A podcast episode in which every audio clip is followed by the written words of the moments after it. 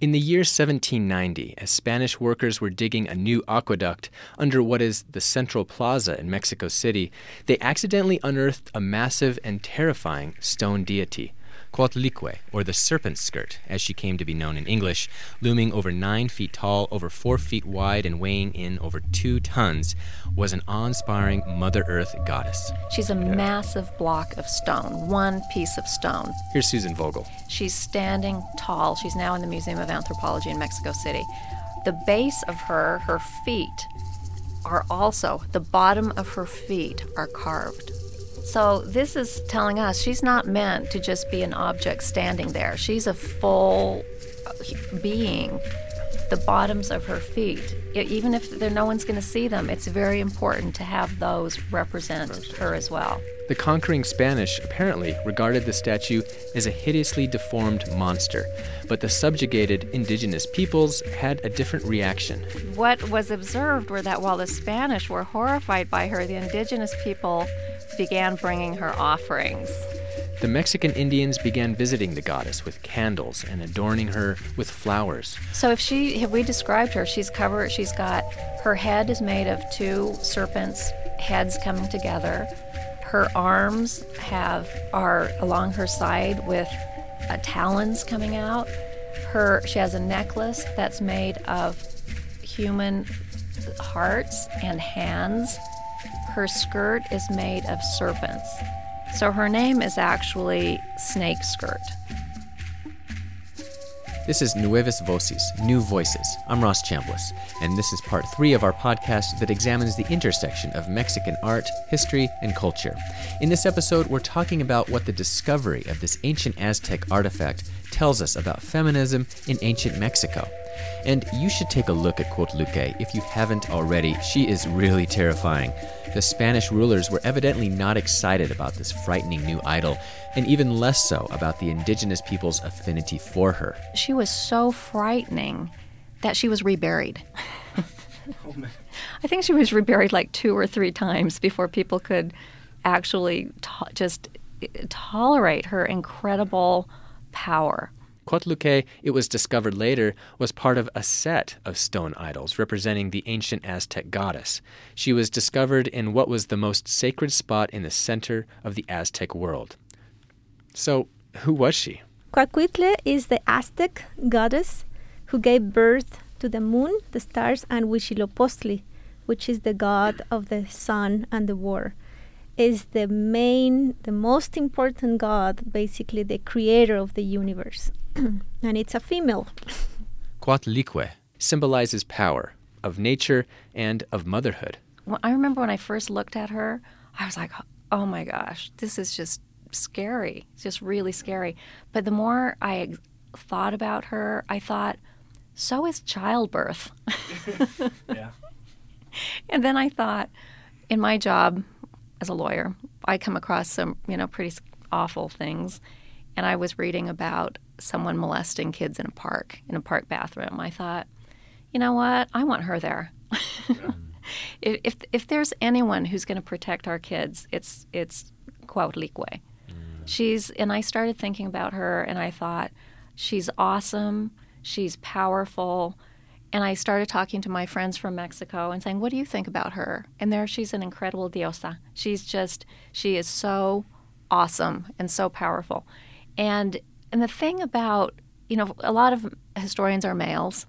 And so they talk about these images as, you know, frightening. And, but they also talk about her as so mysterious because they consider women mysterious. Y'all, y'all consider women mysterious. Can't figure them out. exactly and um, but but really, being a mom, you have to be pretty tough. And you know, if someone messes with our kids, watch out because all those fangs are going to come out.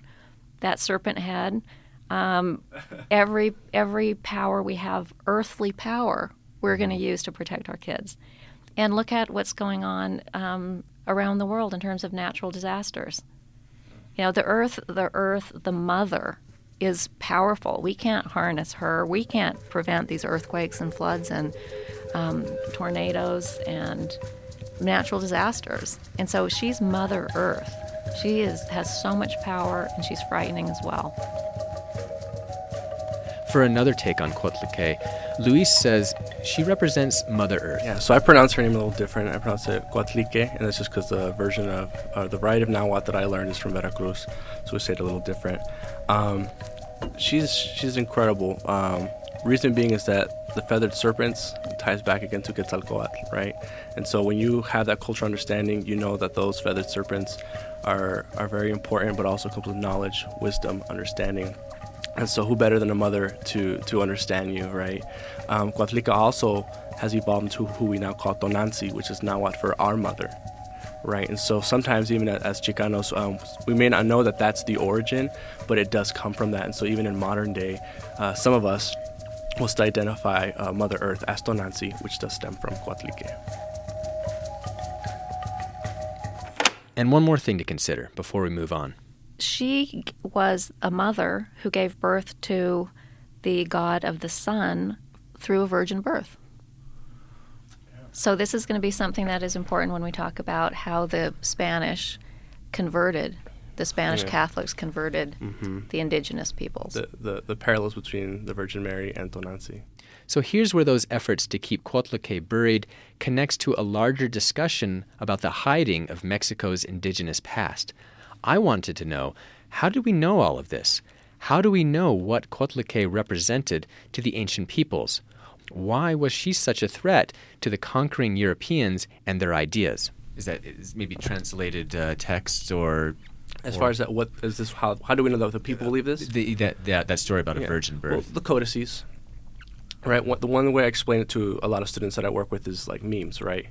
Uh, we see a meme and we know what it means because we have the, the key, right? So same thing to these people; they know what their codices meant.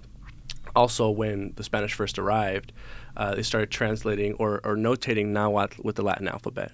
And so we also have records from, from indigenous people kind of explaining their culture, what things meant, practices, and stuff like that. And so we have a pretty good idea of, of what they actually thought.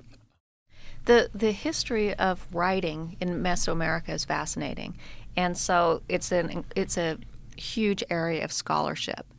We they believe right now there's controversy, but that the Olmecs had the first system of writing. There's a lot of controversy in this area, and uh, different cultures had different ways of writing. Teotihuacanos apparently didn't have a system. The Mayans did, and it's fascinating to research and to even watch videos on YouTube about how we have come to understand the writings of these peoples. By the time the Spanish came, the Aztecs had had these codices which were writing they wrote their history on different types of bark or paper and so the when the spanish came they, they there's actually there's murals showing that they burned them they burned these because they wanted to destroy their history. There are only four that remained. There are only four originals that were done pr- prior to the Spanish um, arrival in, Mes- in in what is now Mexico, and but the Spanish made the indigenous peoples recreate them, and mm so we take those with a grain of salt. Wow, that I mean that's really important because how else would we know what they believed, uh, what you know, their their own story from their own perspective if we didn't if they weren't documenting it, right? Right. Well, one other unique aspect about these cultures is the idea of oral histories, right? Which is something that's still practiced, and so uh, so like that professor that's a that's a Nahua, a lot of his history hasn't been written down, right? A lot of it is passed on from generation to generation, and a lot of his research is actually interviewing the, the los grandes, as I say, the older generation, uh, doing it in a way that they would actually pass on this information. So that's another thing as well. Huh. Wow, that's interesting. Um, and, and, just a few other things about trying to understand Mesoamerican uh, cultures is that you know my understanding is they, they had their own calendar system, right? Mm-hmm. Uh, they had um, various other sort of technologies. They were really good at producing food, sounds like. So they Correct. were well fed. They weren't starving. They were self-sustaining. Um, other other um, aspects of this civilization that are important that you think are important yeah. to mention. Um, I know for me the aspect of nobility. I know a lot of times uh, we look at these groups and we assume that they're like tribes. In reality, they're more like kingdoms. They each had their kings and queens. They had their systems of hierarchy. Uh, different people within the community, within the hierarchy, had their assignments, if you will. Uh, there was trade, there was tribute or tax. I mean, these are very, very complex societies. For me, uh, what is very relevant in these cultures is that, um, as a woman, um, is that woman had a major position in the society, starting from the point of the main god is a it's a it's a goddess, it's a woman. Um, the position of the woman as the one who will be in charge of harvesting and in, in, in, in different positions uh, in, in, their societies play a very important role. And to me, that is very relevant in comparison to when the conquistadores arrived and pretty much defeated that image of the other than the religious image of uh, Virgin Mary, how women really didn't have much of a place in the history after that mm. happened. The more I study, the more I realize that history has been, in many ways, has been written by men. There is not a lot of figures during the colonialism era of Mexico, other than when the ancient cultures really um, establish the position of a woman as a as a, a as a powerful figure. Mm-hmm.